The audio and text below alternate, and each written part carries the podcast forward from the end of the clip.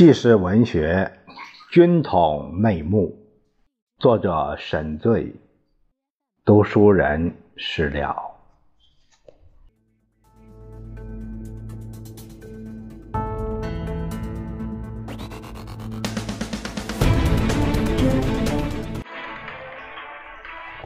我们继续下面的内容，在他们的登记表上，第二位。便是许多民主人士，各方面写信给郭沫若先生的信很多，也大都遭到了同样的命运。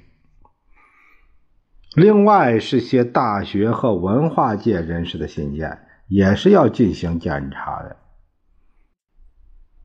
除了这些经常要去注意的重点外，军统局随时还交下一些应当注意的革命人士。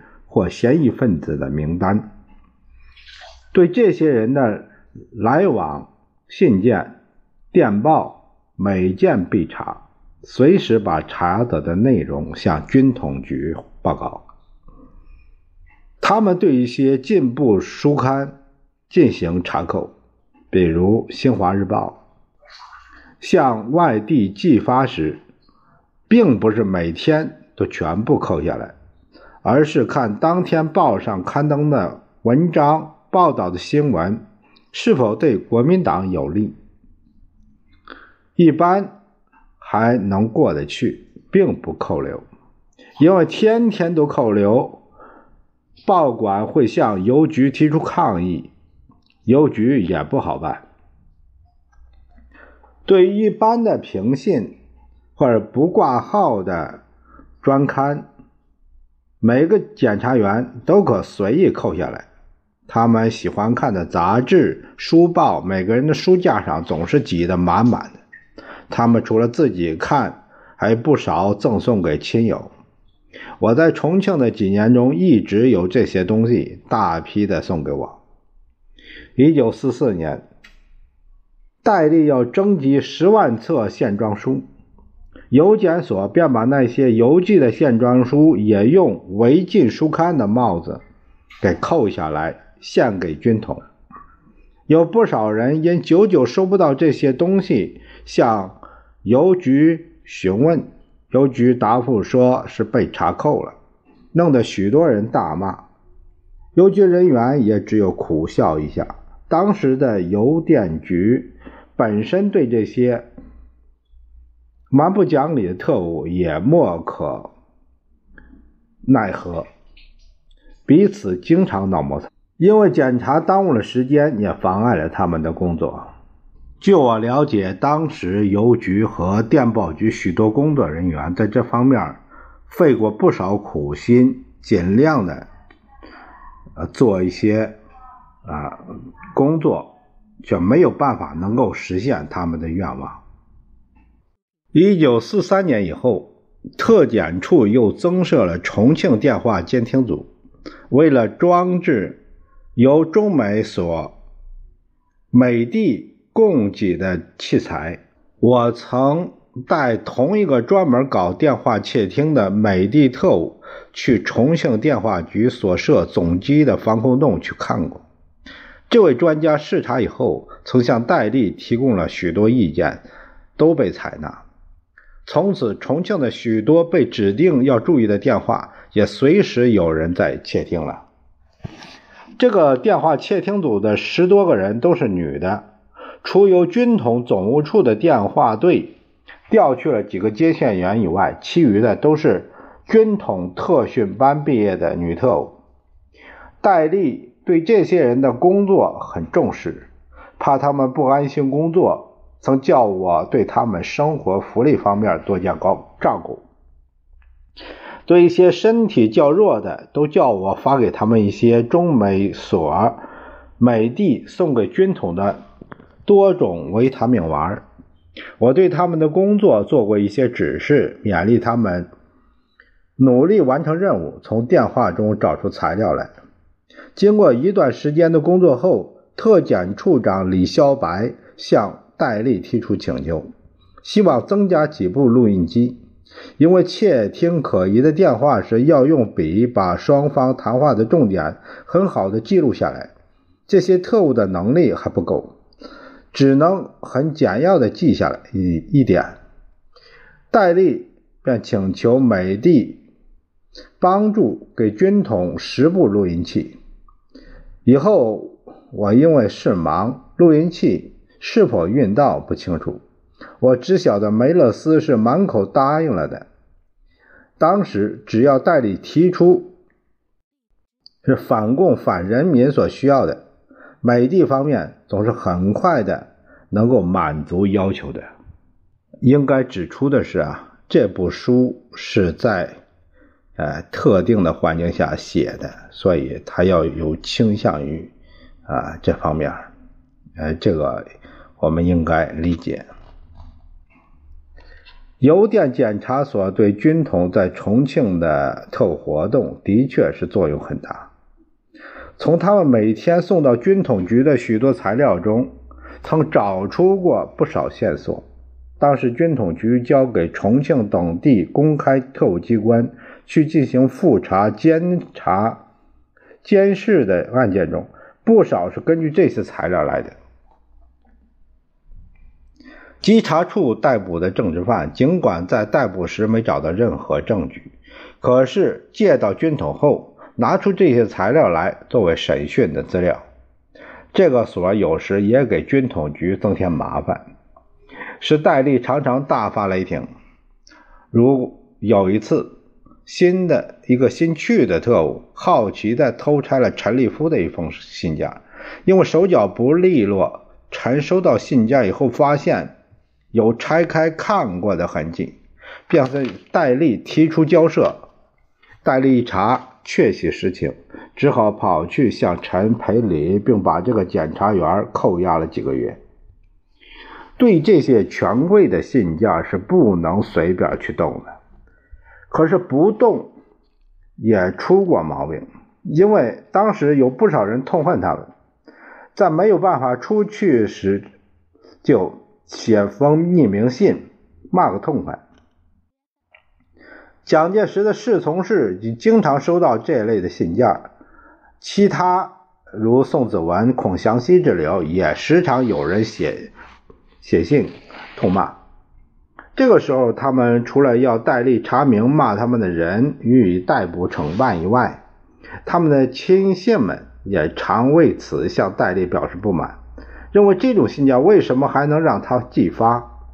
李小白曾不止一次的发牢骚说：“大人物真难伺候，拆了他们的信要受处分，不看他们的信挨了骂也怪我们，真是不知道怎么办才好。”特检处的另一个工作重点就是防谍。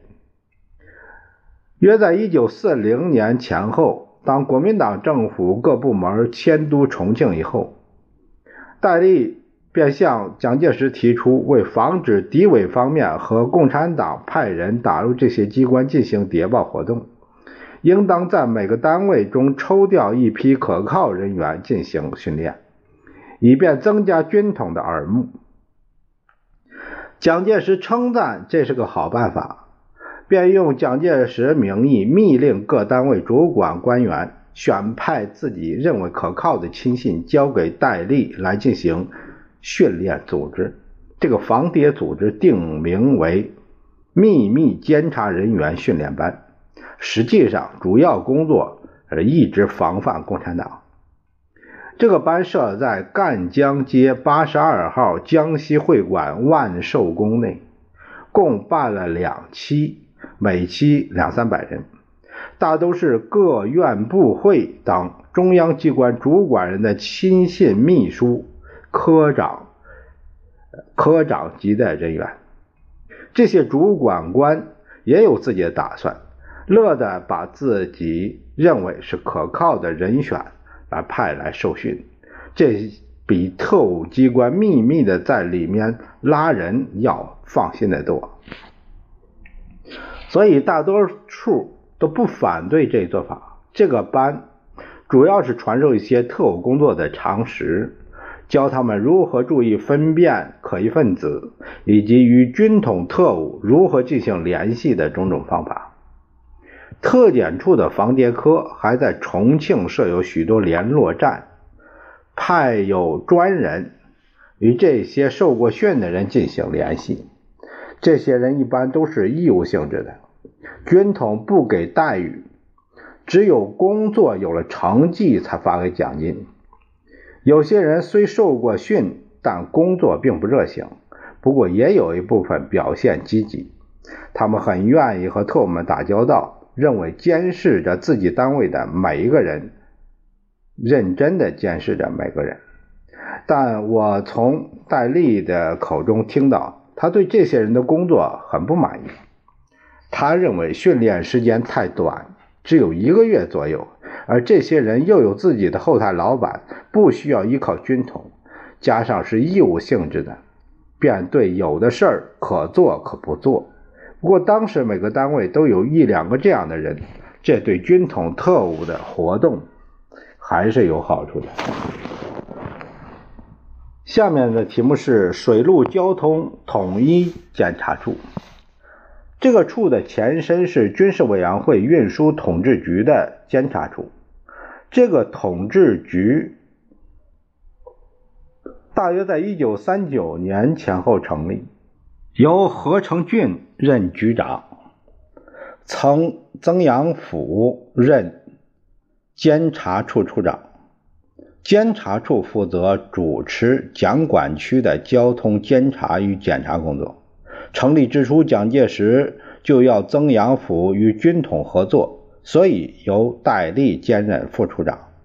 这个处的编制是由曾阳甫起草拟定，所以组织规模很庞大。曾阳甫与戴笠的作风完全不同，他对这个处长并没有兴趣，也嫌一个处长太不过瘾，所以拟定编制时是按一个局的编制拟定的。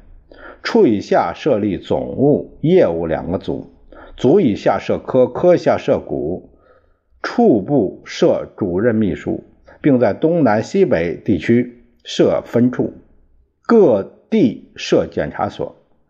戴笠当时只要抓实权、抓机构，由于他资历浅，在拟定任何单位编制时总不肯太突出。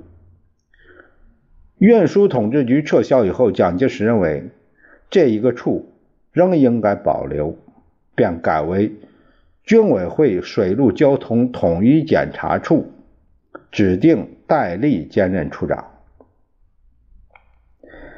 戴笠接了这个处的这个职务之后，便把西南运输处警卫稽查组组长张延元。调任副处长，代他主持。张为戴笠十人团的一个分子，业务组组长也有也由十人团之一的胡天秋担任，其余的是原来的班底儿。这个处的处长、副处长都是中将，组长和分处长是少将，科长和各检查所所长一般都是上校。只有极少数是中校，军阶都是很高的。在这里，我只谈一下重庆的三个检查所和一个公共汽车督察室的活动情况。扼守在重庆南面一品厂的检查所，当时从东南、华中、云贵等省陆路到重庆最重要的一道关口。这个所的所长韦贤担任了好几年的所长，他不但自己可以出布告，还印发了不少的通告。每当一辆汽车经过时，他照例发给一份通告。除了交通统一检查所的许多规章之外，他自己又加上了一些规定，叫来往车辆都要遵守。当时许多公司车辆经过这个地方都感到特别麻烦。可是戴笠每经过一次，就当面嘉奖他一次，因此他越来越凶横。平日戴笠从这儿经过时，张延元知道消息，暗地里先通知他做好准备，因此戴笠汽车还远远的过来，他便手持着绿旗，起开木栅栏，准备让戴的汽车疾驰而过。但戴却总爱停下来，就便视察一下。这个人的确有他的一套。检查所弄得整整齐齐，每个检察员都精神抖擞，自然会使戴感到高兴。虽然各方面都说他的坏话，但戴笠对他是一直信任，几年都没有调动他。这是有原因的。原来有一次，戴笠从贵阳赶到重庆。于夜间经过这个检查所时，事先谁都不知道。带的司机是横冲直撞惯了，照例不肯停车听候检查。被检查员拦下以后，大发脾气。韦贤正在检查工作，因为天黑看不清戴笠在车上，他怕司机冒充，还叫停车。司机大声说：“老板的车你也敢拦？”他也不客气的补上一句：“我是奉老板命令检查，他自己规定的，自己要都遵守。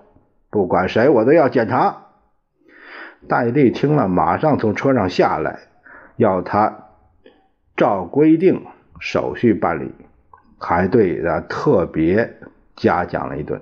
这事儿传出以后，来往车辆就更加小心，知道这个家伙是不好惹的。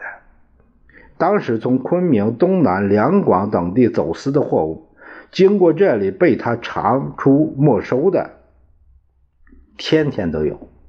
我在军统局的时候，经常派人到这个所储藏没收东西的仓库中去清点军统需要的物品，只要一点手续没办好，他就不准拿走。我也讨厌他。便向戴笠反映，但是戴笠回答我说：“我们需要的就是这方面不讲情面、不大懂人情世故的干部。不管他有什么别的缺点，这一点就很可取了。”由于这样一个原因，他就更加卖力。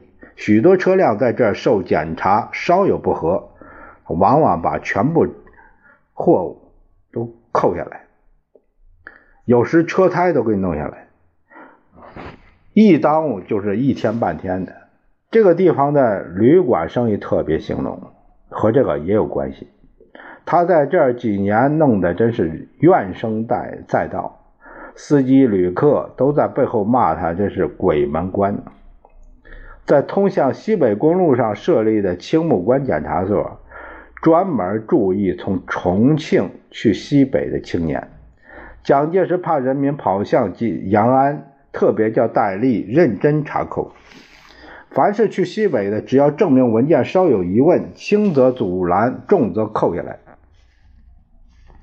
这个检查所对八路军的官兵更是奉命刁难，连十八集团军的一些师长级的将领经过这儿，也常常被他们无理取闹，借口检查，大耍特务流氓手段。戴笠和毛人凤每次听到刁难中共人员的报告，都特别高兴，因此检担任检查的特务就越来越放肆。有一次，从延安方面来的几个将领经过青木关的时候，正遇到下大雨，检查人员故意要他们下车，站在雨中慢慢检查，弄得这几位周身湿透。大特务们听听到这个情况，都哈哈大笑起来。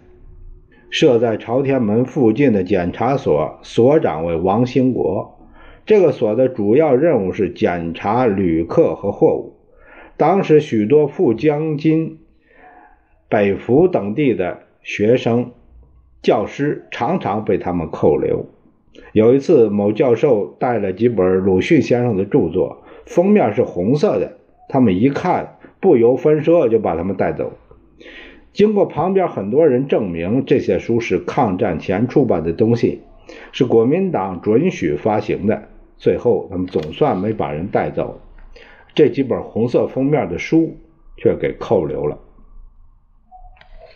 这个处在一九四四年间又插手重庆市公公共汽车公司，他们认为这对他们大有便利，因而成立一个督察室。督察室主任为石振江，办公地点设在两路口汽车站内。特务们除了利用这个机构来进行监督公共汽车公司的职工以外，更利用这个车上工作的方便进行盯梢监视的活动。同时，特务们长期拿免费票、优先乘车票，享受特殊的待遇。特务们本来是不买票的，这些免费票便拿去送给自己的亲友使用。当时从重庆到磁器口的一家私营公司汽车公司被弄得叫苦连天，一车开出几乎半数是不买票的特务和他们的眷属。交通统一查检查处拿着军委会这块牌子，把过去由地方机关和宪兵等设立的检查机构都统了起来，宪兵附属在各个检查所听其指挥。地方军警机关的检查机构都被迫撤销，但军统有关单位戴笠却并不要求统一。他认为多一层检查就多表现一份力量，就更加周密。所以这个统一工作只去统一别的单位，而不统一自己。当时有些无法无天的检察员处处找人的麻烦。戴笠却在军统局局务会上常常称赞这些部门的工作，认为在控制交通方面，军统已有相当的力量和办法。这个处几年中的检查，检查出不少私货和违禁品，没收了不少东西，但由戴笠下令发还的也为数不少。当时，一些与蒋介石侍从室人员有关系的大商人，托侍从室人向他讲话，或者是走宋美龄的路子，或者是通过杜月笙等人向他讲情，再大的事儿也可以解决。反正没有一个顶头上司找他的麻烦，他要怎么处理就怎么处理。有一次，军统局需要一些一批旧式汽车配件，我派人。从这个处的仓库中清出了一批没收来的货，要了回来。原来我认为已经没收，就动用了一些，不料有人托宋子文的亲信向戴笠说情，他竟答应发还。检查处就派人向我要回去，我还不出，就向戴说明是局里动用了。平日他对我到处打主意、搞东西回来，总是很高兴。常常对人说我像个管家的人，这次大发脾气，一定让我退回去。急令已经用了的也要买回交还，原因上面是有送的来头。几年来，检察处办公开办的案子最大的是中央局信托局运输处长林世良走私案。林是孔祥熙的亲信。如果不自恃来头大，不买账，而事先通过有关的人向戴笠说明一下，问题不会闹成那样结结局。外间传说戴笠坚持要杀林世良，是为了林那笔货物的奖金，这完全不是事实。当时军统对那笔奖金真是满不在乎，主要是林世良看不起人，以为有孔祥熙还怕谁？结果把问题闹得公开出来以后，叫戴笠这个死要面子的人让步，他无论如何是不肯干的，因为他统治那么多部下，公开叫他不办林，他对部下没办法交代，所以他才坚持到底。要是早和他联系上，他绝不会真正的铁面无私的。